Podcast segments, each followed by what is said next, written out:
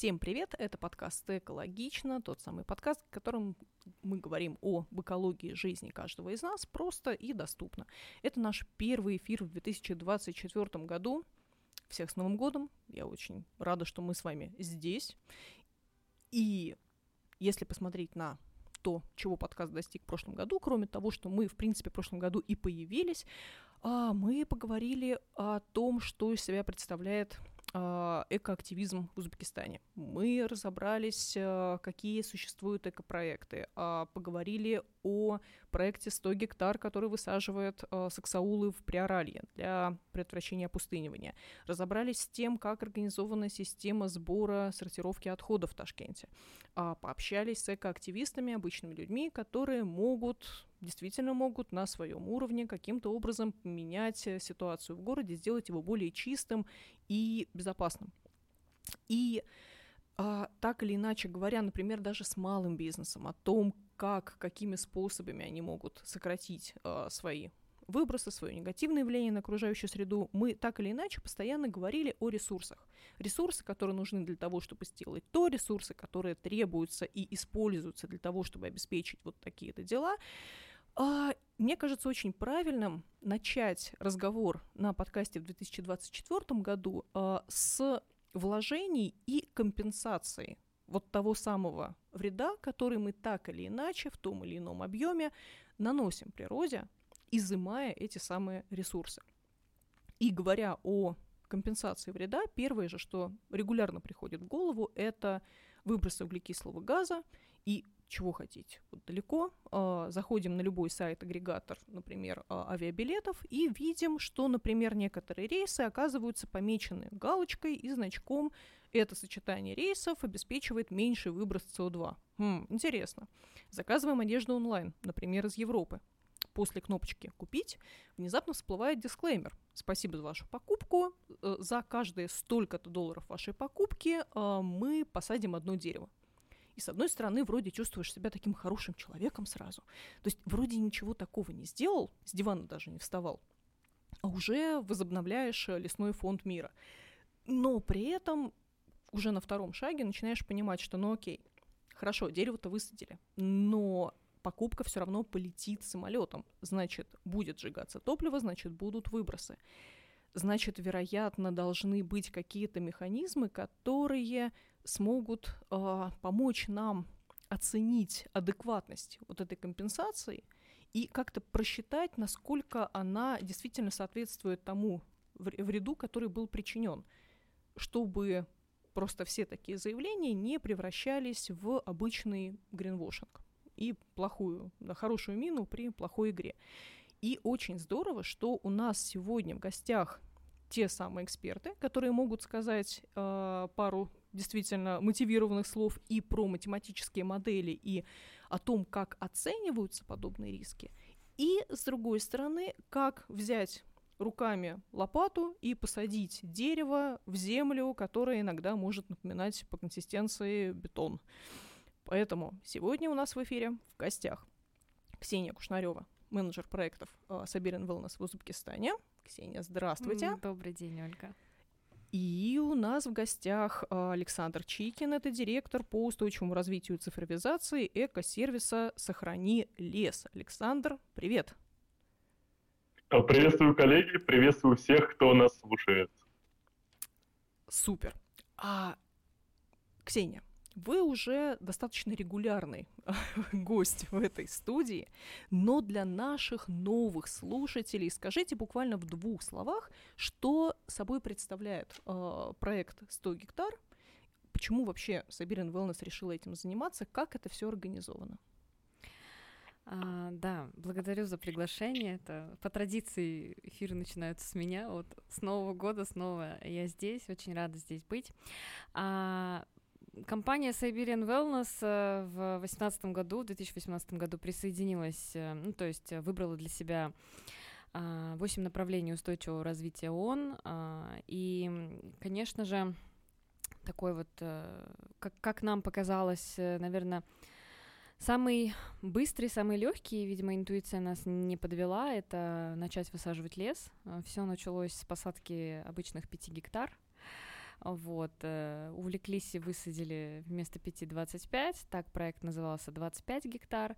Э, в дальнейшем э, увлеклись, высадили 50 гектар.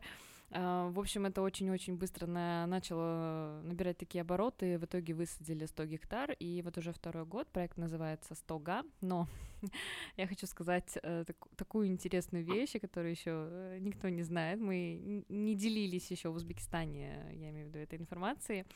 А за прошлый год э, силами восьми в итоге стран мы высадили э, практически 200 гектар леса. 100, 191 э, с лишним гектар, да. То вот есть мы, да. мы опять перевыполнили план практически в два раза. А, и у нас а, удивительно в прошлом году присоединилось... То есть каждым годом а, эта тенденция набирает оборот, то есть партнеры, клиенты, к нам присоединяются, присоединяются и просто волонтеры, э, которые в дальнейшем становятся нашими постоянными клиентами. И у нас эта цифра в прошлом году, в общем, достигла три с половиной тысячи вот, человек, то есть присоединилась в итоге к нашему проекту. Вот, поэтому я хочу сказать, э, к чему я это все, к тому, что мы набираем потихоньку, вот как нам кажется, потихоньку, да, этот оборот, но цифра на самом деле уже впечатляющая, да, с 5 гектар за какие-то там 3 года условно, да, то есть мы сейчас уже достигли цифру в 200 гектар, и это на самом деле не может не радовать, потому что это говорит о том, что все больше и больше э, в нашей жизни случается осознанных людей. То есть э, каждый человек потихоньку начинает к этому приходить, и это, безусловно, не может не радовать. Угу. Александр, вот симметричный вопрос вам. Скажите, пожалуйста, как давно вы в экологическом проекте «Сохрани лес» и в двух словах, как выглядит механика процесса в вашем случае? Я сперва, наверное, порадуюсь за коллегу, поскольку слушал э, эту историю, примерял э, на себя. И здесь, когда мы занимаемся одним делом, э, кажется, что э, каждая инициатива, которая нашла свою аудиторию, которую в итоге удалось донести, собственно, когда удалось донести саженец до земли, примеряешь это на себя как свой успех. Вот здесь прям такой у меня э, момент детской радости. Вот. Э, похожий у нас путь, наверное, в плане таймлайнов. Скоро нам будет два года, но не намного мы старше. Вот. Можно сказать, что экологические проекты, они все э, на пространстве СНГ относительно молодые, поскольку экологическая культура э, не так давно в культурном пространстве у нас появилась. Вот. И начали мы, э, опять-таки, два года назад примерно, с осознания проблемы, с знакомства просто с со скучными банальными цифрами. А, в России а, ежегодно теряется катастрофическое количество лесов, и сейчас, по состоянию на год а, прошлый на 23 в этом году мы еще не считали, не достает у нас около 38 миллионов гектаров леса. Это огромная площадь, которая превышает площадь, например, Германии. Вот. И что бы мы ни делали, всегда последние уже, наверное, лет 20 Э, площадь лесов, которые выбывают, то есть повреждаются, сгорают, уже, можно сказать, не подлежат восстановлению, а, она всегда больше, чем площадь лесов, которые государство э, сажает своими силами. Вот. И обратная динамика есть, например, в странах э, там, в Бразилии, в Канаде, в странах тропических, которые по своему листому покрову, можно сказать, сопоставимы с Россией по его плотности, вот, но тем не менее там таких проблем нет. Вот. И э, полезли мы копать в эту проблему глубже и поняли, что, может быть, э, государство и рада весь лес э, сгоревший вернуть обратно по своим местам, но на это не хватает денег. Если прямо сейчас мы захотим весь э, лес, которого в России не достает по причине пожаров, природных техногенных катастроф, или захотим посадить, на это уйдет 7 триллионов рублей. Колоссальная сумма, которую ни разу в бюджете, наверное, за, за всю историю человечества вряд ли когда-то получится выделить у одной страны. Вот. Но а, в других странах с этой же проблемой как-то справляются, и поняли мы, что главный успех, а, скажем так, здоровья экосистемы страны, региона в частной инициативе, в инициативе частного бизнеса. Вот. И мы решили воспроизвести лучшие практики, которые существуют в других странах, у которых тоже есть лес, у которых тоже есть свои проблемы, и привлекать к восстановлению лесного покрова средства именно бизнеса, который не равнодушен к природе, собственно, родной страны. Вот. И сейчас эта инициатива, опять-таки, набирает оборот, все больше компаний, больше брендов с нами сотрудничает. Вот. Ну, об этом, о каких-то конкретных историях, может быть, будет а, возможность а, рассказать по ходу нашей встречи. Вот. Но понимаю, что э, если бы не наши с вами инициативы, всех нас, гостей, которые в студии собрались, то э, нам не то чтобы нечего было рассказывать об экологическом активизме, мы бы с вами через 20 лет о Олесе не смогли бы рассказать, потому что никто бы не знал, что это такое, ну, условно говоря.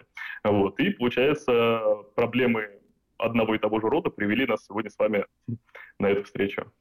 Все так. Э, более того, э, у, например, у Казахстана, Узбекистана есть одна общая проблема, одна общая головная боль, а, от которой страдают, в общем-то, не только две эти страны, страдают и соседи, страдают все вплоть до пингвинов э, где-то в районе Северного полюса, потому что а, опустынивание, во-первых, и высыхание а, бывшего уже Аральского моря приводит к тому, что э, частицы соли, песок очень легкий, летучий, э, висит, во-первых, в воздухе здесь, в Центральной Азии, ухудшает его качество, и попадает в э, слои атмосферы с, вет- с ветрами, с розой ветров разносится по всей Европе, по всему миру. И тут, собственно, Ксения нам сможет рассказать что за последние годы было сделано, по крайней мере, здесь, в Узбекистане, потому что мало кто знает, что а, уже несколько лет а, Министерство экологии и Казахстана, и Узбекистана, и вместе, и по отдельности проводят собственные проекты, направленные на предотвращение опустынивания и поддерживают проекты коммерческих компаний, а, общественных объединений, которые тоже работают в этом же самом направлении. И поскольку у Сабирин Wellness здесь, в Узбекистане, есть такой опыт взаимодействия с а, инновационным центром, который помогает э, поддерживать вот эти вот посадки, с министерством, которое тоже, да, там дает свое разрешение, согласование. Вот, Ксения, расскажите, пожалуйста, как это э, в полях устроено фактически, не на бумаге? Ну, смотрите, что касается именно, что уже сделано за последние годы в районе Аральского моря. А, на самом деле нужно понимать, что ну, Аральского моря уже у нас не стало очень и очень и очень давно, да, не один десяток лет уже прошел. И я хочу сказать, что вот э, есть такой вот академик Зиновий Новицкий, который э, ну, пожалуй, наверное, 20 лет уже изучает проблему Аральского моря и занимается. И на самом деле работы и а, исследования проводятся очень-очень-очень давно. То есть работа ведется. Но а, хочу отметить, что именно вот а, такое что-то масштабное, ну, на мой взгляд, началось вот э, с 2018 года, когда вот э, президентом Республики Узбекистан э, вот была внедрена вот эта вот система, что создался Международный вот инновационный центр Приоралья, вот, и там вот э, начал свою реализацию проект «Мой сад в Аральском море». Поэтому вот как бы я бы сказала такая глобализация Э, масштаб, он начался вот именно, я считаю, что вот за последние пять лет. А так, конечно же, работы там исследования проводились всегда. А ответить на вопрос, э, что уже сделано. А, я хочу вот сказать, что к нам очень часто прилетает э, такое количество вопросов. А что вы уже сделали? А то, что вы там сажали, там, условно, вот, вот там 10 лет назад, а это где, а это что? Ну, то есть это вот э, обратная связь от людей, которую мы получаем. А, я вот, пользуясь случаем, сразу вот э, хочу всем ответить. Я в личных каких-то беседах очень часто это говорю, но вот хочу здесь тоже это озвучить. А, на самом деле мало кто себе представляет, да, что такое бывшее море, а, и что такое нынешняя пустыня в 5,5 миллионов гектар. На самом деле, вот обычный человек, которого мы где-нибудь встретим и спросим, вот он мало что вообще представляет, имеет какое-либо представление об этом. А, большая часть, причем, приходится на Узбекистан, то есть это более трех миллионов гектар пустыни. И здесь нужно понимать, что если мы высаживали активно последние пять лет, а, мы вряд ли засади, смогли засадить такое количество миллионов гектар.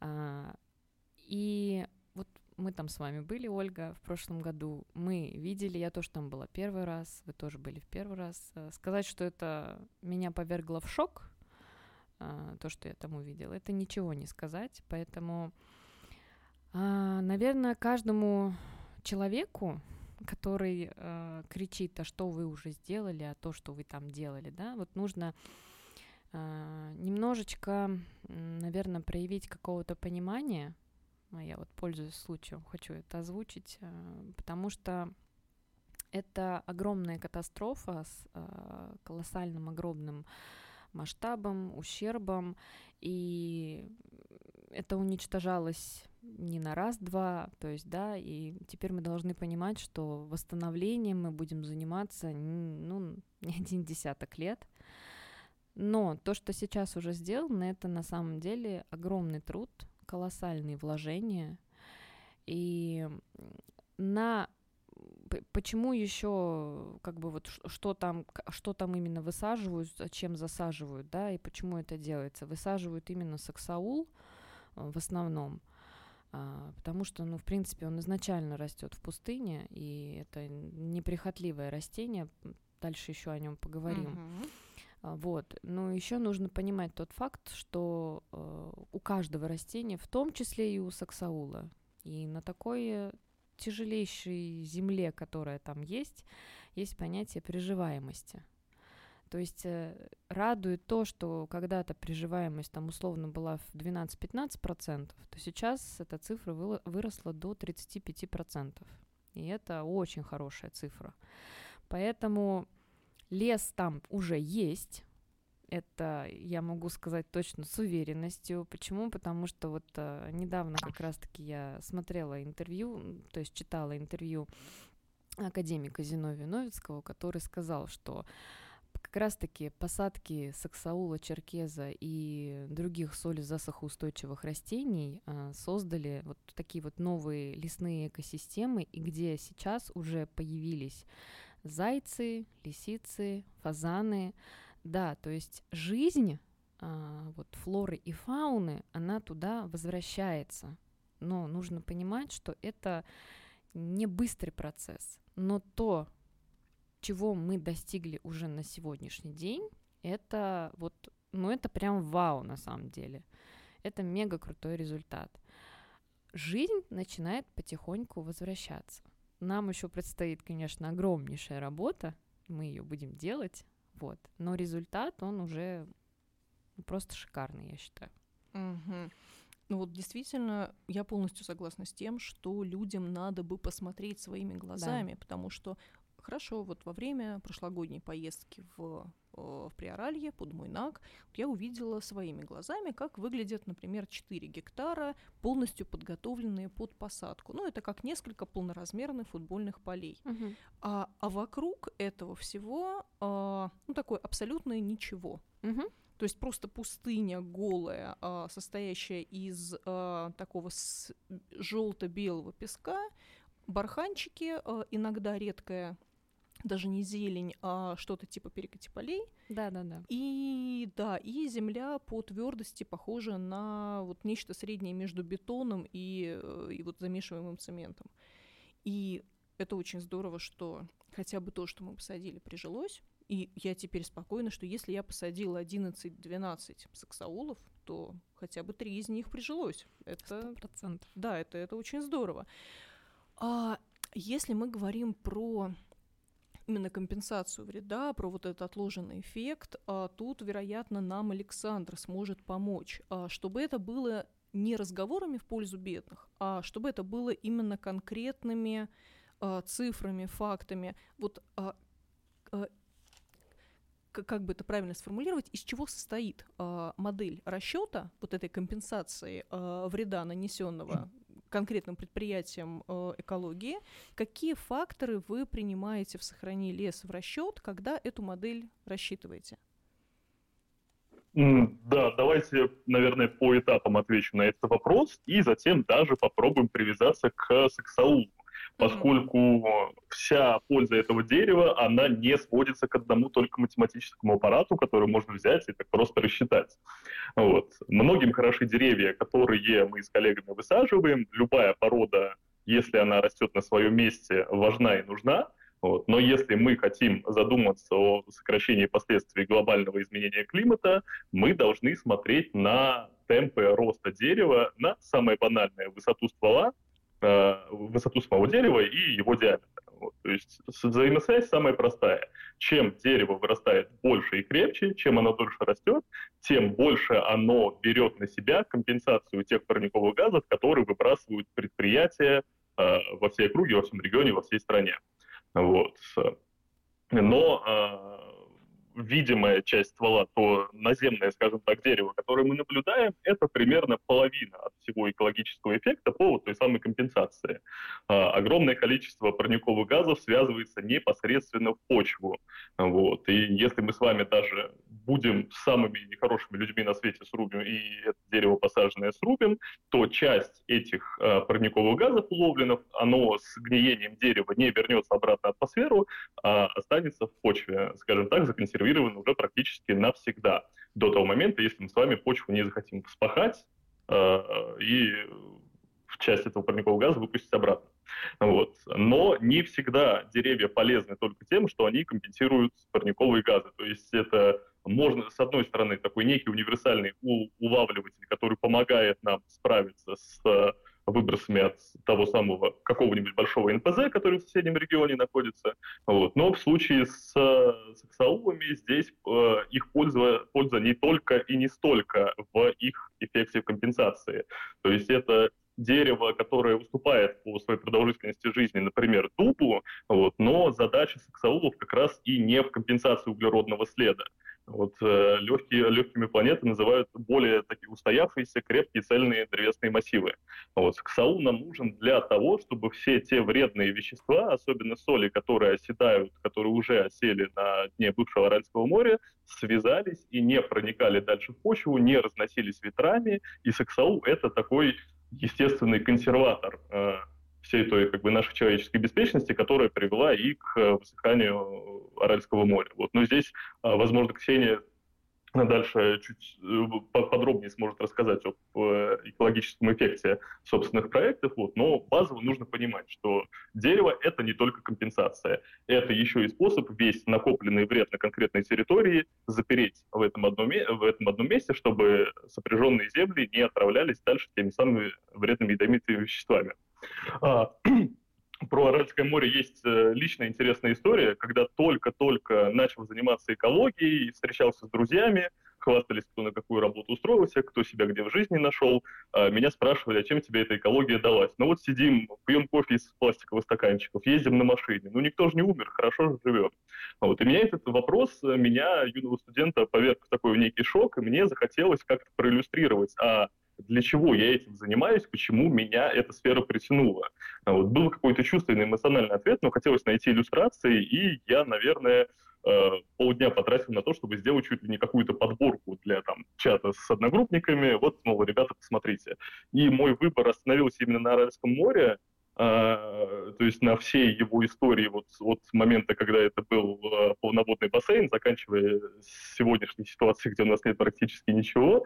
Вот. И э, я действительно показываю эти фотографии как такой памятник э, беспечности, который, ну, памятник беспечности всего человечества, как бы нас с вами в том числе, если обезличено. Вот. А каждое дерево, которое высаживается на Э, можно сказать, мертвой территории, это, наверное, напротив а, памятник вовлеченности человека и такой символ победы, наверное, добра над злом. Вот поэтому здесь хоть э, продолжая тему Ксении с тем, что а, с ответом на частые вопросы, а что уже сделано, а, хочется сказать, что сам факт роста даже одного дерева на мертвой территории, это уж это действительно огромная победа, когда посреди у нас вот такой памятник нашего безобразного отношения к природе.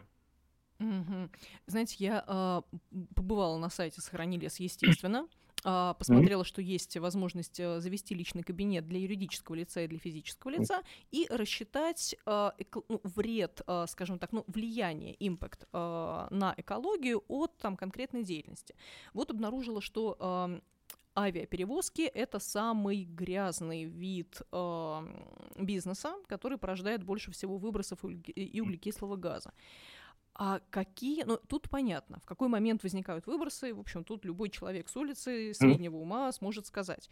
А какие еще факторы, кроме вот прямого вреда, можно учитывать э, для того, чтобы понять, а сколько же нам нужно высадить вот какой-то местной культуры, чтобы вывести вот этот э, э минус хотя бы в ноль? Э, очень хороший вопрос, поскольку ответ э, на него э, кажется очевидным, но потом сбивает стол. Позвольте так немножечко по полочкам развожу. У всех предприятий самых разных сфер деятельности есть тот самый углеродный след. Вот, где-то он незначительный, где-то большой, а где-то просто гигантский. Да, все те, а, условно говоря, бензобаки, топливные резервуары, в которых топливо сжигается, и за счет чего у нас происходит движение, то есть самолеты, большегрузные фуры, все это главный источник выбросов. Вот. Но есть у нас также не менее привычные нам заводы, которые потребляют топливо для работы технологических печей, а, и тот самый э, дым из труб – это все последствия того же самого сжигаемого топлива. И менее очевидная история – это потребление электричества. Вот. Банки, магазины сетевые, которые в нашем понимании не имеют той самой трубы, не являются заводом, который стоит, всех пугает, они тоже источник выбросов, причем источник выбросов значительных. А, как раз-таки за счет расходов на освещение, за счет расходов на холодильные установки. То есть каждый бизнес так или иначе оставляет свой след и немного потихонечку приближает то самое глобальное изменение климата, заставляет нас с вами все больше денег тратить опять-таки на электроэнергию, на обогрев жилищ зимой, на работу кондиционеров летом. То есть, по сути, у каждого выброшенного, у каждой выброшенного килограмма СО2 в атмосферу из выхлопных выбросов есть своя цена в рублях, которую заплатим, может быть, мы, может быть, наши дети, спасаясь э, с теми самыми перепадами температуры, которые у нас есть. То есть мы Э, ну, скажем так, научное экспертное сообщество давно отошло от э, понятия глобальное потепление, вот, и последние данные позволяют утверждать, что это именно глобальное изменение климата. То есть где-то напротив становится холоднее, где-то, э, где всегда шли дожди, напротив наступают засухи, а засушливые регионы, наоборот, заливаются водой. То есть это такое глобальное смешивание карт, которому, наверное, никто не был готов, когда придумывал просто красивое, понятное глобальное потепление. Этот процесс намного сложнее. Вот. И когда предприятия, которые понимают, осознают свою ответственность за экологическое благополучие, э, приходят к экспертам, да, действительно, самый частый вопрос, сколько нам нужно посадить деревьев, чтобы э, компенсировать, э, собственно, наше воздействие на окружающую среду. Вот. И здесь вот интересный момент, что углеродный след таких предприятий, то есть их воздействие на окружающую среду, измеряется в тоннах СО2 ежегодно. То есть, э, если мы откроем какой-нибудь справочник, хотим узнать, сколько предприятий выбрасывается, там в графе углеродный след будет, например, миллион тонн СО2 ежегодно. Вот. И э, здесь, э, чтобы понять, сколько деревьев нужно посадить, э, какой вопрос сбивает с толку, э, нельзя э, посадить такое количество деревьев, которые весь углеродный след компенсируют, и на этом успокоиться. Из-за того, что предприятия ежегодно генерируют огромное количество выбросов, посадки леса должны осуществляться, можно сказать, регулярно. Например, нефтеперерабатывающий завод, ну давайте возьмем среднее значение по России, выбросов у него будет 3 миллиона тонн в год. Вот. И чтобы компенсировать только один год работы этого предприятия, нам будет необходимо разом посадить и в дальнейшем ухаживать до в течение, пожалуй, лет ста четыре с половиной тысячи гектаров леса только за один год. Э, это сведет все воздействие предприятия, ну, не на минимум, но, скажем так, математически эти цифры будут сопоставимы. Вот. Но когда у нас с вами настанет следующий год, этому предприятию для того, чтобы снова заявить о своей экологичности, а, придется посадить снова 4,5 тысячи гектаров, поскольку завод работает ежегодно, ежечасно, а деревья, которые мы посадили, они растут всю оставшуюся жизнь. Вот поэтому для многих посадка деревьев а, является попыткой какой получения такой некой индульгенции, может быть, перед своей совестью, перед э, э покупателями своего бренда, например, вот, и бывают случаи, когда менеджеры думают, что сейчас мы посадим, например, 100 деревьев, вот, э, напишем про это красиво в отчете, все, и нас все сразу же полюбят. Вот, но те люди, которые хоть сколько-то, а, скажем так, следят за экологической повесткой и намерены вот до той самой истины докопаться, они понимают, что это всего лишь отвод глаз, и для того, чтобы действительно мы с вами наблюдали наши дети наблюдали какой-то видимый эффект, необходимо заниматься той самой компенсацией углеродного следа через посадку деревьев ежегодно. А, стопроцентные выбросы предприятий компенсировать, это все-таки огромное количество денег, вряд ли какой-то бизнес однажды себе сможет это позволить. Понимаем, что э, экология экологии, но какие-то уставные задачи у предприятий из разряда получения прибыли тоже есть. Но задуматься об этом, задавать правильные вопросы и действовать не из своих маркетинговых интересов, а действительно осознавая свою ответственность, это благо для нашей окружающей среды, и это такой, наверное, маленький рецепт, одна из тысяч э, таких карточек с советами на тему, как не повторить э, катастрофы Аральского моря или же аналогичных природных техногенных катастроф. Угу. Вот тогда у меня вопрос сразу двум нашим гостям. Компании, работающие в экологической сфере, что-то конкретно делающие руками на Земле, очень любят ссылаться на разнообразные международные соглашения, пакты, конвенции. Вот, например, по Каспийскому морю есть Тегеранская конвенция. Есть ли что-то подобное по Аральскому морю? И вот реально в жизни помогают ли вот эти громкие международные там акты, которые все принимали со светлыми лицами и, вероятно, с надеждой действительно заявить о проблеме и что-то конкретное сделать? И чем они вообще способны помочь? Ну, лично я по Аральскому морю не знаю, не слышала. Mm-hmm. Вот что-то наподобие Тегеранской конвенции, я такого по Аральскому морю. Аральским морем все интересуются, все пытаются его спасти уже очень много лет после катастрофы. Но именно вот что-то наподобие я не слышала. Не могу ответить на этот вопрос. Э, Александр, вот э, насколько я понимаю, вы и эколог, и пишущий человек, правильно?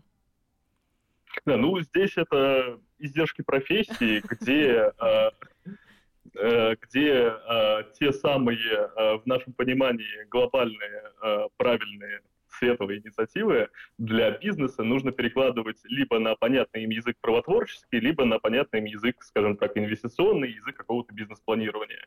Вот. И благодаря этому мы просто, ну, многие наши коллеги в этой сфере вынуждены следить за правовым полем, за каким-то обновлением нормативных актов.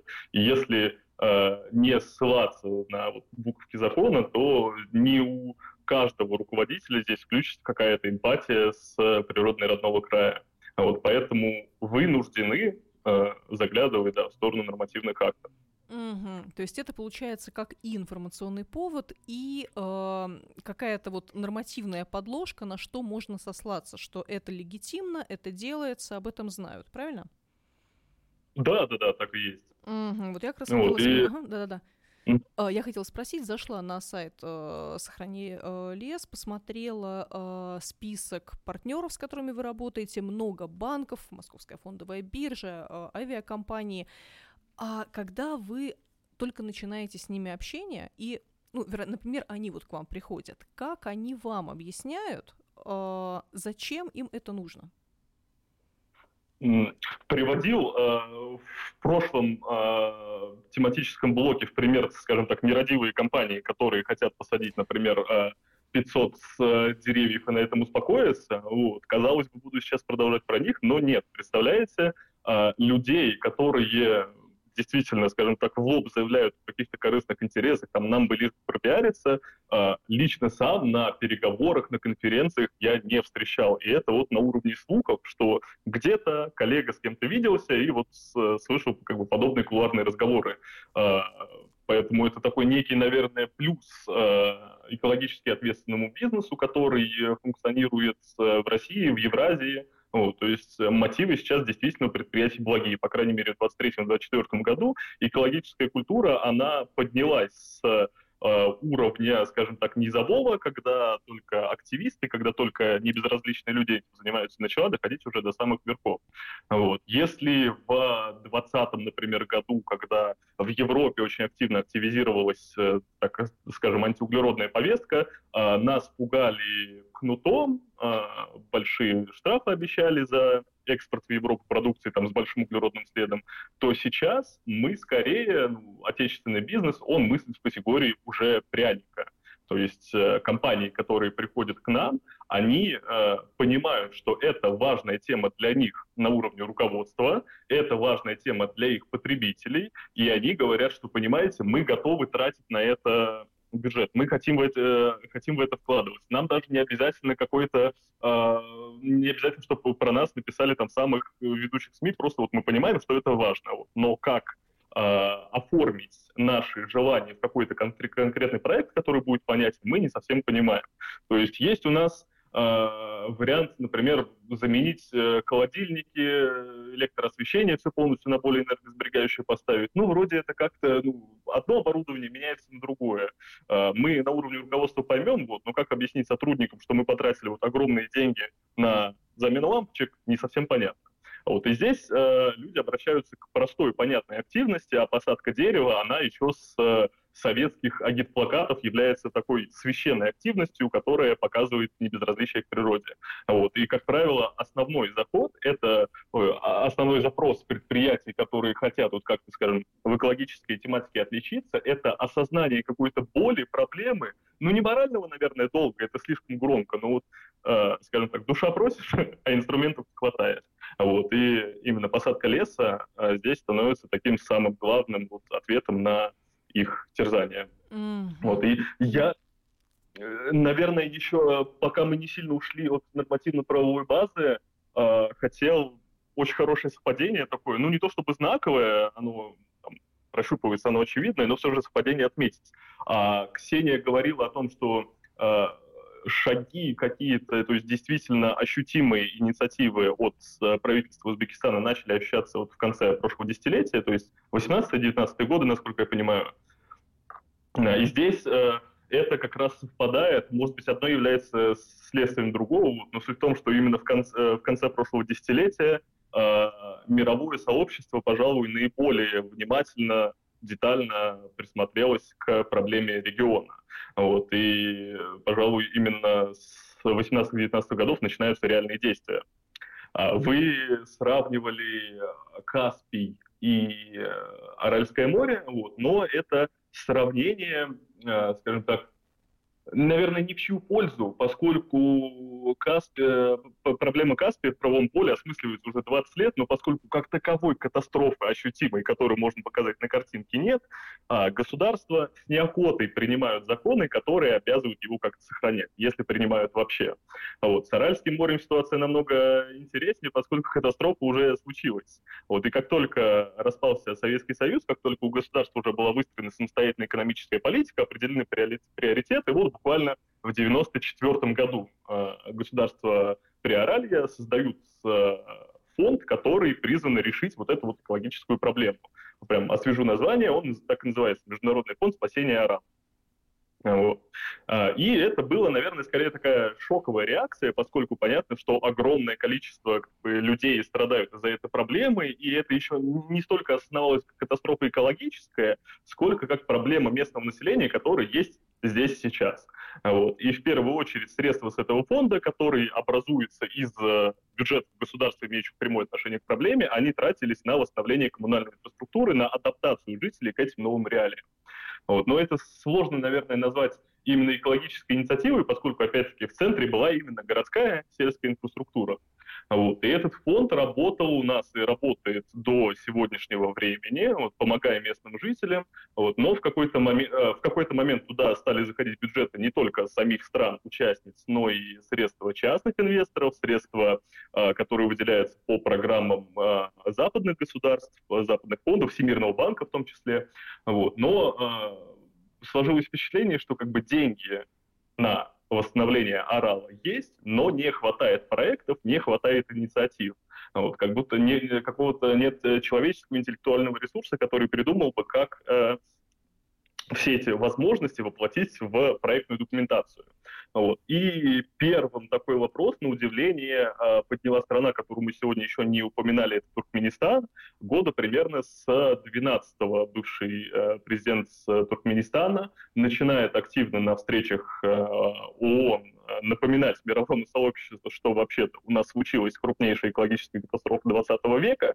Вот. И мы, как бы пять небольших государств, конечно, можем с ней справиться, но будет здорово, если нам помогут лучшие международные эксперты. Вот. И с тех пор, как он э, первый раз э, давайте такое э, интересное выражение употребим, закинул удочку, прошло буквально 10 лет э, до того момента, как э, эта его инициатива, которая так и называется Ашхабадская инициатива по э, названию столицы Туркменистана, приняла какие-то конкретные контуры. В 23 году были подписаны соглашения, которые помогут привлечь э, экспертов э, международного уровня, там, ведущих, ведущих консалтеров, ведущих инженеров к Э, которые имеют отношение к ООН, собственно, к решению этой экологической проблемы. Но подготовка на местах э, к приходу больших специалистов, к какому попытке сбора каких-то объективных глобальных больших данных, она началась действительно в 2018-2019 году, и это местное сообщество, предчувствуя, что все-таки мир рано или поздно включится в это решение общей проблемы, начало действовать на местах. Вот. И э, так же, как и с Тегеранской конвенцией, истории решения вопроса 20 лет буквально, вот, но здесь мы видим конкретные шаги. Вот, тогда как, э, прошу прощения, прям секундочку,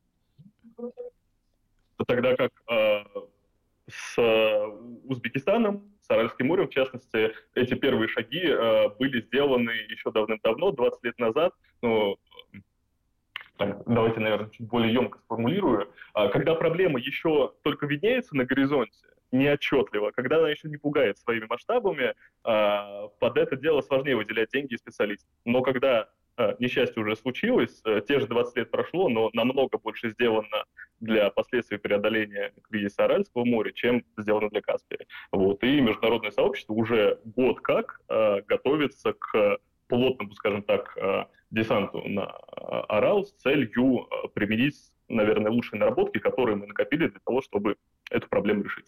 Угу. Да, спасибо. Очень-очень вот обстоятельно ответили. Да. А, как только такой активист-общественник а, делает конкретный вклад в решение м, существующей задачи, м, он становится инвестором. А инвесторы очень любят количественные и качественные показатели. А еще они очень любят визуализацию. Александр, а есть ли возможность а, у вас показывать а, тем самым банкам, э, фондовой бирже, авиакомпаниям, любым другим, вплоть до физических лиц, партнерам, а как будет выглядеть вот этот высаженный лес через 20, 50 лет, 100 лет, а как, как выглядит эта визуализация, в какой форме они ее получают? А, на самом деле здесь э, очень просто такое моделирование за нас делает сама природа. А, мы, как правило, обращаем внимание на национальные парки на территории, которые имеют э, знаковый статус, которые э, являются территорией там, особо охраняемыми природными территориями, вот это заповедники, в которых есть огромные-огромные прогалины, которые были в результате разных природных катастроф уничтожены. Вот. Э, и поскольку э, представители компаний, физические лица, которые нам помогают, то есть все те, кто готов именно своей помощью, рабочими руками, рублем а, вложиться в экологический проект, а, они приезжают вместе с нами на эту территорию и буквально в километре от а, пустующей территории видят а, заповедник, а, ту его часть, которая, например, не была повалена ветром, которая не была ошибочно выкрашена, которая не сгорела, вот, и видят а, действительно огромный мощный лес, который набрал э, такую кондицию э, за 50, 70, 100 лет, это действительно впечатляет, и люди понимают, что те маленькие саженцы, которые они вкапывают сейчас, э, смогут для их детей стать таким же огромным лесом, э, чуть ли не из народных сказок, которые они видят вот буквально перед собой. Вот, то есть визуализация здесь — это сама природа. Mm-hmm.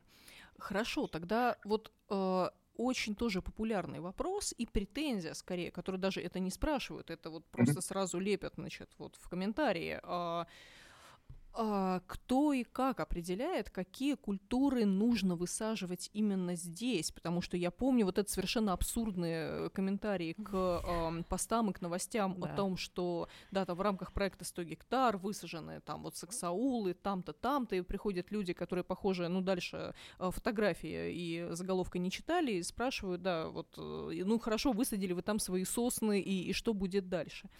А, есть ли какая-то научная основа, кто как решает, что где сажать? Да, спасибо, Ольга. Вот как раз напомнили, я тоже как раз хотела это озвучить, что да, удивительно, что, видимо, люди не до конца вникают и читают. То есть, да, к нам было очень много претензий. Что же вы в пустыне елки посадили?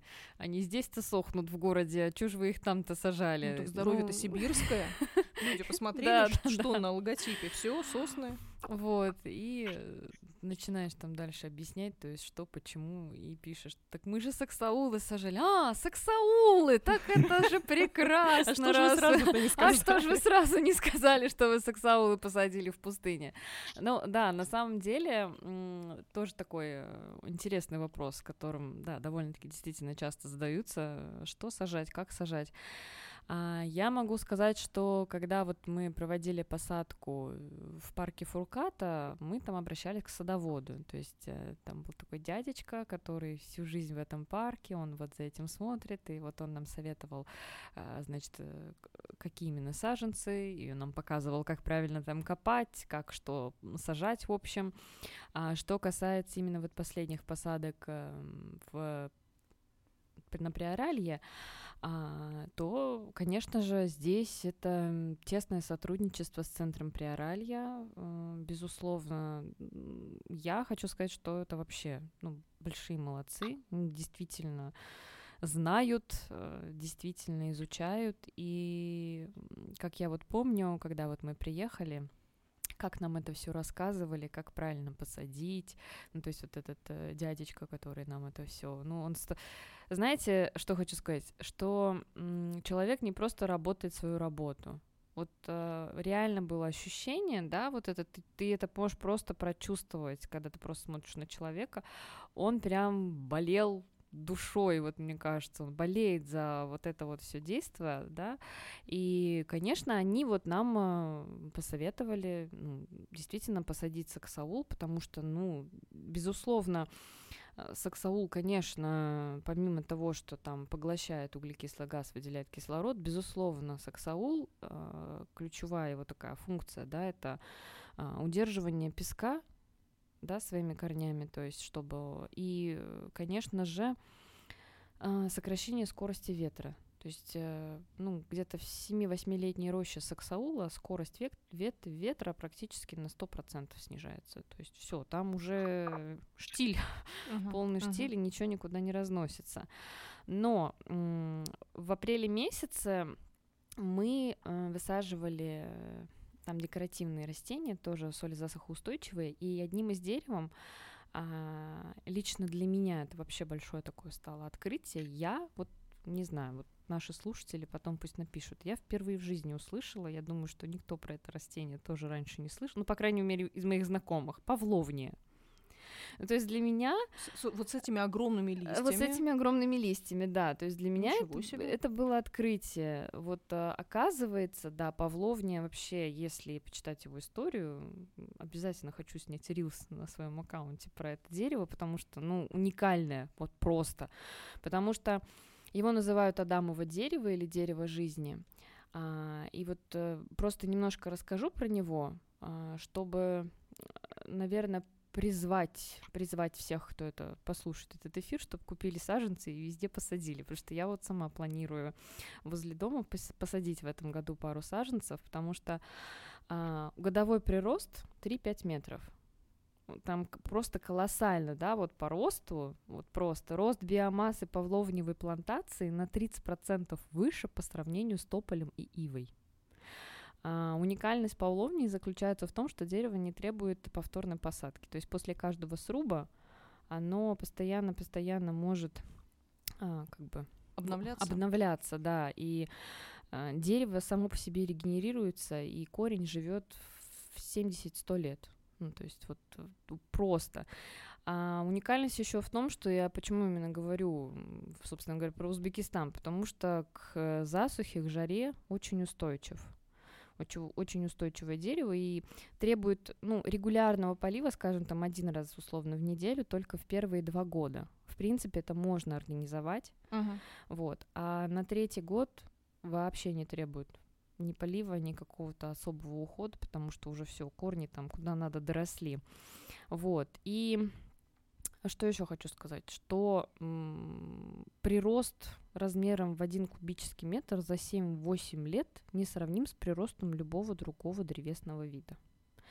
И если мы говорим про вот легкие города, да, то есть э, именно можно, вот смело можно назвать это дерево легкие города, потому что помимо его колоссального роста, устойчивости и так далее, есть еще один несравнимый плюс, плюс как раз-таки вот эти огромные листья, и если мы посмотрим на эти листья вблизи, мы увидим там ворсиночки такие, mm-hmm. вот как ну, там много-много-много мелких ворсинок а, за счет чего как раз-таки, если мы начнем здесь массово это высаживать, у нас уже сажают в городе, кстати, Павловню, я видела, но если мы прям начнем массово засаживать, высаживать, ну, к примеру, вместо тополей условно, а, то вся та пыль, гадости, все, что сейчас у нас летает в воздухе, то есть это все будет задерживаться теми самыми ворсиночками.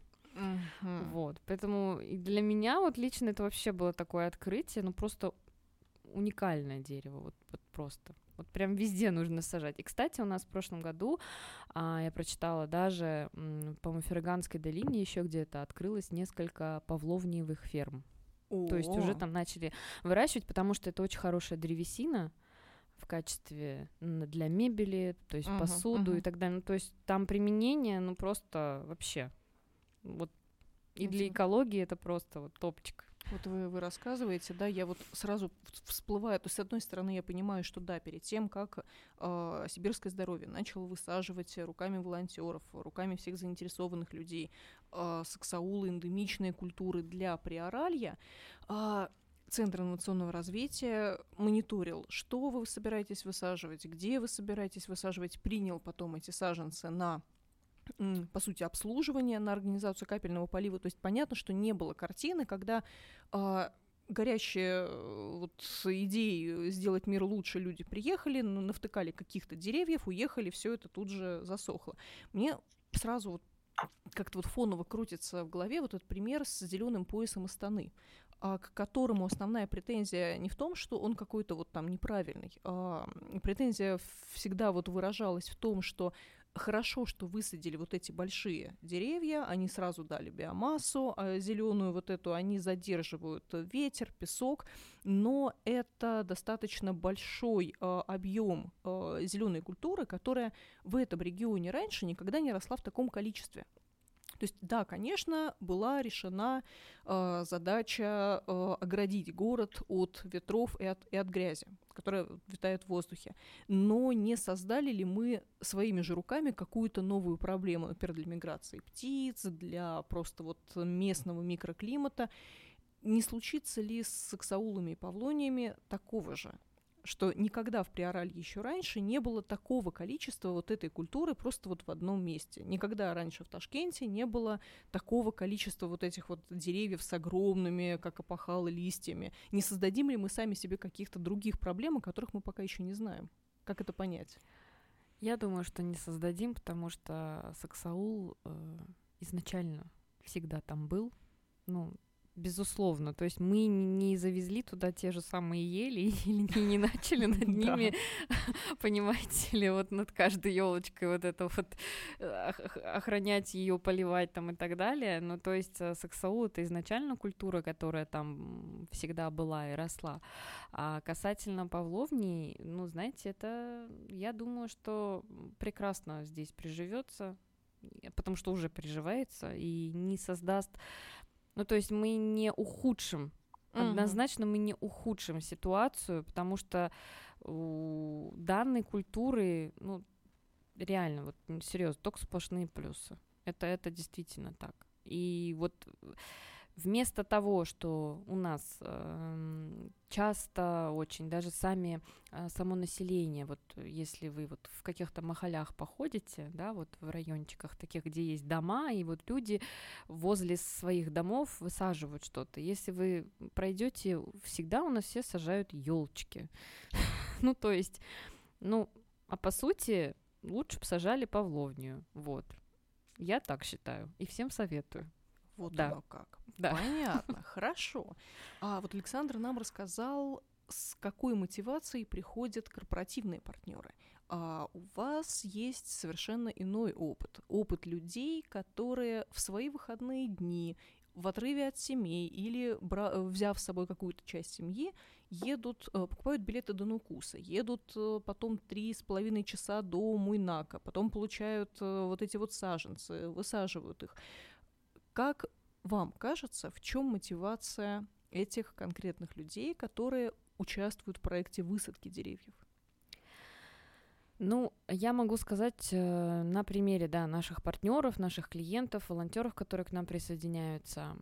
На своем личном примере тоже могу сказать, что а в Узбекистане есть такая, а, ну, может быть, это часть ментальности, часть культуры, а, всегда, ну как не всем, но помогать, да, прийти на помощь, э, гостеприимство, то есть э, тебе всегда откроют дверь, пустят домой и так далее. То есть э, у нас были такие истории, что к нам приезжали даже вот из России вот просто партнеры и а, там, мы кого-то приглашали, в общем, кому-то домой кто-то пришел, и то есть а потом так посмотрели, в смысле, вы меня домой приглашаете? А как это? Ну, вот так у нас принято. Ну, то есть вот даже в таких мелочах, да, я хочу сказать, что это, наверное, вообще в, в народе это как бы и изначально, мне кажется, вот заложено, но а, я хочу сказать, что когда проект только начинался, а, у нас а, было очень маленькое количество участников, и а, это можно понять по людям, не было вот заинтересованности. В общем, глазки не горели на всю эту инициативу. Ну, то есть, окей, мы посадим, да, потому что надо. Ну, ну да, ну, условно, да, ну, нужно. Но э, путем того, что мы проводили постоянно вот эту вот работу в качестве там в соцсетях мы говорили там про экологию, мы при каждом удобном случае, на каждом мероприятии, на каждом там событии каком-то, да, мы постоянно, когда у нас тем более там залы по 2000 человек собираются, мы обязательно рассказываем про все эко- эко-инициативы компании, то есть которые у нас в принципе есть, а, про фонд «Мир вокруг тебя», вот, и вот такими маленькими шагами, да, как мы вот бокс поставили э, для сортировки, то есть, а зачем это, а почему? То есть у людей начинают возникать вопросы, и ты постепенно им рассказываешь всю вот эту историю, и, наверное, их интерес — это не интерес, наверное, больше, а как сказать, а мы очень много берем, что-то должны отдавать, и ключевой момент, который, наверное, э, я думаю, что, ну, я уверена, что каждый, э, каждый из них понимает, э, так как все мы работаем и, ну, пользуемся продуктом, который в сфере оздоровления в первую очередь, да, себя, своего организма, правильного образа жизни и так далее. То есть, безусловно, каждый понимает, что мы вкладываем в качество своей жизни, в воздух, который мы дышим, э, в последующем в качество жизни наших детей, да, каким воздухом они будут дышать, в каком мире они будут жить, в какой экологии. Я хочу сказать, э, к чему я это все, к тому, что мы идем медленно, но верно э, к осознанности. Люди начинают осознавать, для чего они это делают, почему они это делают. То есть это уже не какая-то условность. А, окей, надо, да. Ну, а действительно, вот особенно на примере последней вот акции, мы действительно это увидели, поняли и очень-очень много, много людей вслед, ну, захотели к нам присоединиться. То есть мы получили огромное количество запросов, как просто от людей в сети, которые сказали, мы хотим к вам, как это сделать. То есть круто, что мы, в принципе, про это да, рассказали.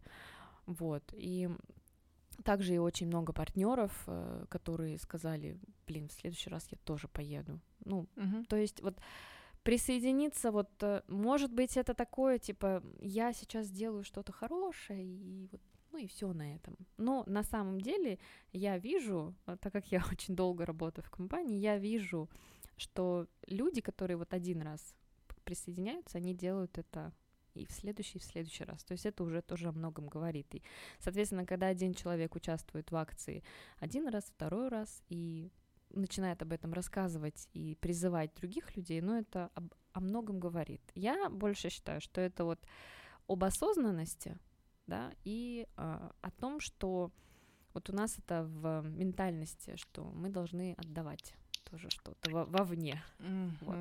Была ли у вас какая-нибудь история из э, вот этих выездов с высадкой деревьев, э, посмотрев на которую вы понимали, что да, вот сейчас я понимаю, все, все не зря? Ну, э, у нас, смотрите, какая вот все, что мне вот сейчас прям быстренько так вспомнилось, это э, вот история с плогингом. Вообще, вот э, то, что мне как бы запомнилось, э, вот сейчас такой первый, первый момент. Потому что у нас такой был интересный пример, когда только запустился проект в компании по плогингу, вы как раз вот э, начали все это действие в Узбекистане, мы вот присоединились, и мы рассказали об этом в компании. Ну, то есть мы сделали несколько постов там в Телеграф, в каких-то группах, вот что, что у нас такое чудо есть.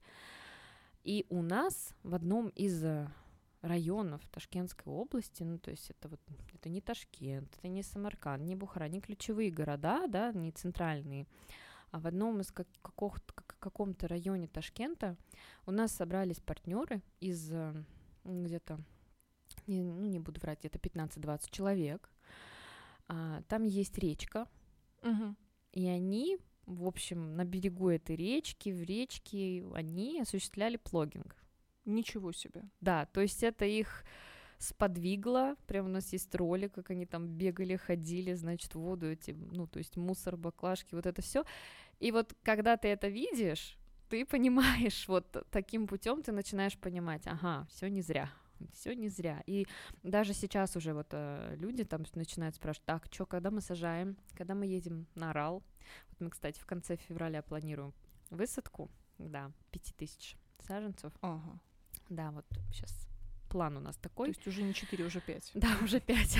уже 5. Повышаем ставки. Повышаем, да. И вот уже сейчас тоже начинают партнеры спрашивать, а когда вот мы приедем, мы хотим. Ну, то есть, да, я считаю, что это о многом говорит. Да, это приятно, это, это показывает вовлеченность. Да. То, что да, для людей да. это не разовая история. А, Александр, был ли у вас такой вот э, поворотный момент, когда вы смотрели на деяния рук своих и понимали, все, все не зря, все правильно? Ну, это вы сейчас вот о, о такой положительной стороне вопроса, вот с такой эмоциональной рефлексией говорите, говорите. Минут э, пять назад э, была такая сторона отрицательная, даже небольшая паранойя. Ксения рассказывала про Павловни, и э, сложилось впечатление, что вот где-то месяц назад все питомники, в которых это дерево растет, э, влили в рекламу, не знаю, миллион долларов, и теперь я не слышу просто везде. везде. Э, в случае, наверное, ну, знав, что такое дерево есть, но никогда его не рассматривал как культура, которая будет со мной вот идти как-то за ручку в профессиональном плане.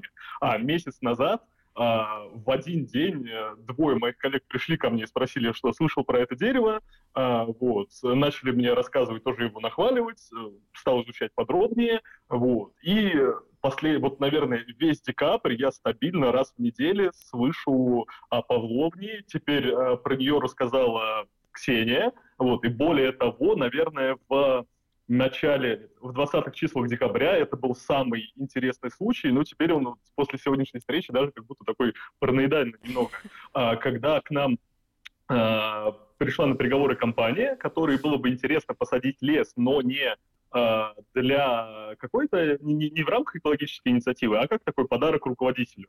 Вот. Э, мы обсуждали, э, где, какие, какие деревья будут сажаться, но когда мы начали рассказывать, что вот есть там национальный парк с соснами, национальный парк с дубами, нас э, оборвали и спросили, извините, пожалуйста, можно мы, пожалуйста, посадим павловни, потому что у нас у руководителей фамилия Павлов.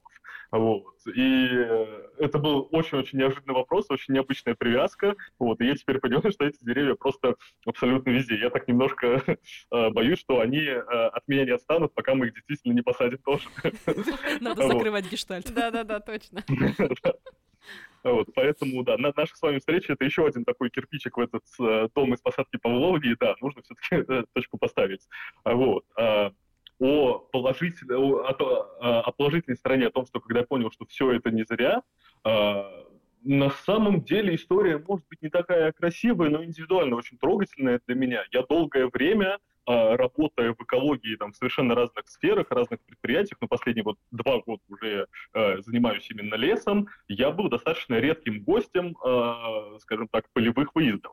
Вот. И когда на предприятии работал, э, я, может быть, раз в год только посещал производственные площадки. Вот. И э, сам лес я, наверное, только сажаю последний год. До этого был я таким кабинетным работником, вот, который закапывался в экологическое законодательство. И моя первая посадка случилась в моем родном регионе, в э, Самаре, вот, и э, я уже давно оттуда переехав, немножко начал забывать родные красоты, а мы сажали лес на берегу Волги, где он сгорел. Вот. И у меня какая-то, наверное, тоска пополам с какой-то строгательностью прям вот у меня проникла. Я думаю, это ж вот все мое родное, куда я от этого уехал. Прям вот чуть ли не землю хотелось ложиться обнимать. Вот. И понял, что, наверное, очень-очень зря я совсем закапывался во все эти законодательные акты, вот, и все-таки лес э, это мое как отрасль, но это еще и мое как работа руками, вот, и я прям пожалел, что, можно сказать, целый год потратил э, впустую, ну, так или иначе, не попадая вот именно на сами мероприятия по посадке. Вот. И чисто случайно первая же посадка, на которую я выехал, это посадка в моем родном городе. Вот. Я прям был э, безмерно счастлив. Вот. Э, интересно, что э, мотивы у людей, э, которые с нами также высаживают деревья, во многом сходятся с той какой-то душевной теплотой, которую в работе с своими партнерами, о которой рассказывала Ксения. Вот. Мы сейчас также стараемся именно и частных лиц привлекать к нашей активности, вот, но в основном это их возможность поучаствовать в экологии, ну, через какие-то свои любимые бренды. Например, э, вы говорили про авиакомпании, которые э, позволяют рассчитать углеродный след э, своих перелетов. Вот. Мы предоставляем их пассажирам возможность компенсировать этот углеродный след, прямо через авиакомпанию посадить нужное количество деревьев, чтобы все это вот, как бы воздать. Вот. И мы решили изучить мотивы людей, которые являются физическими лицами, работают с нами, сажают деревья. Вот. И тут интересный момент, что э, молодежь примерно до 30 лет – это все люди, которые э, приобретают посадку деревьев, которые участвуют в проектах, то есть по, э, поддерживают восстановление лесов именно финансово для себя. Вот. То есть э, это молодые люди, которые э, следят за историей своего дерева, постоянно спрашивают, пишут, спрашивают, а когда посадка, а можно приехать, а если я буду с детьми? Вот, то есть это вот прям такая э, личная отдушина. Но после 30 э, происходит такое разделение мотивов, э, которое наблюдается даже по гендерному принципу.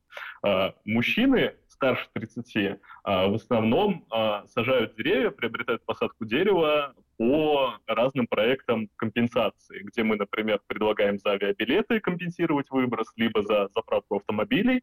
Также у нас такой проект есть, вот и там в основном а, а, главные а, наши, можно сказать, партнеры это мужчины. Ну, может быть, здесь э, есть какая-то такая ошибка выжившего, где э, мужчины просто чаще бывают на автозаправке.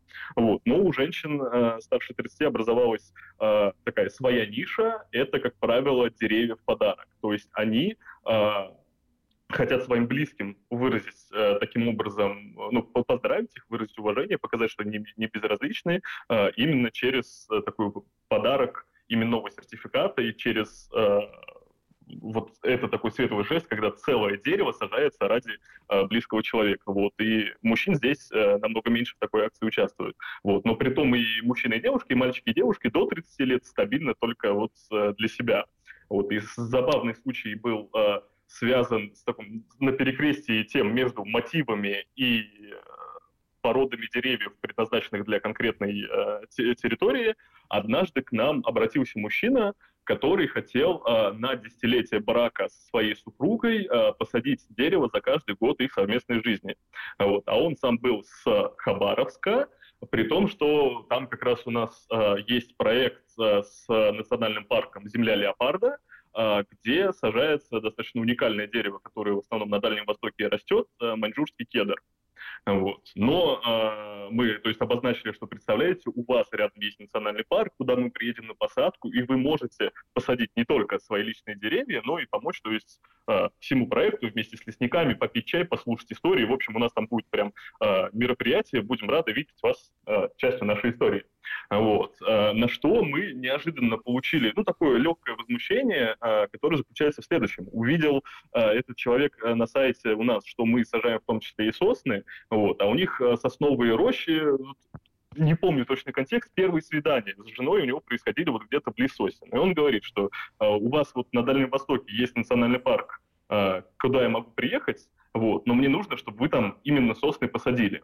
Вот. И здесь у нас э, такое легкое недопонимание случилось, потому что в национальных парках, особенно где живут те самые краснокнижные леопарды, парк так и называется «Земля леопарда», э, ну, категорически запрещено сажать породы, которые э, не встречаются в таких количествах на данной территории. Вот. Плюс Аральского моря здесь в том, что здесь, в принципе, на дне Аральского моря раньше никакие породы не постречались. Поэтому, да, как Сеня уже говорила, что там э, тяжело посадить что-то не то, главное, лишь бы оно приживалось. Вот. И даже если мы хотели посадить там сосны, они попросту бы не выросли. Вот. Поэтому, да, сексаул — это такая локальная панацея. Вот, и мы э, очень долго с этим мужчиной разговаривали, он нас умолял, говорит, ну, пожалуйста, ну, я со своей лопатой приду, я скажу, что вот это, я вообще не с вами, просто можно я вот это в вашем автобусе доеду, скажу вот жене, что это сюрприз. Вот, и в итоге, когда мы объяснили, что это не наша прихоть, что нам просто, там, не знаю, лень было на сайте поменять, показать, что сосны там тоже можно было сажать, когда мы сказали, что это регламент национального парка, а если мы с вами посадим там сосны, то неизвестно это как на местной флоре и фауне отразится. Вот. Только когда мы возвали к такому человеческому, к тому, что такая посадка может навредить, тогда он махнул рукой вот, и сказал, давайте как бы ваши кедры. А, когда он еще увидел, что кедр от сосны, ну, при достаточной расфокусировке зрения еще не особо отличить, вот он а, совсем успокоился. Вот, но были такие вот интересные случаи, где а, проект помогал сделать такой знаковый подарок, казалось бы, не получилось, поскольку дерево совсем не то, которое вот в воспоминаниях остается, вот, но в итоге кедр там на 90, на 85% похож на сосну, поэтому все были счастливы, все были довольны. Прекрасно, здорово, когда вот дарить радость настолько ну, как-то просто, понятно, интуитивно, не интуитивно. Я глубоко благодарна сегодняшним нашим гостям э, эфира, экспертам. Э, Александр, Ксения, спасибо за то, что сегодняшнее вот обеденное время вы провели с нами, рассказали нам про сосны, кедры, саксаулы и половни. Вот я думаю, что все мы теперь вот под знаком вот этих растений пойдем и проведем этот день. А, спасибо большое компании «Сибирское здоровье» за поддержку нашего подкаста «Экологично». Я призываю всех а, делиться ссылками на подкаст. Завтра выпуск в записи появится на Apple и Google Podcasts, на Яндекс Музыке, на Spotify и на других площадках. А, спасибо вам еще раз большое. Хорошего дня и до встречи в эфире.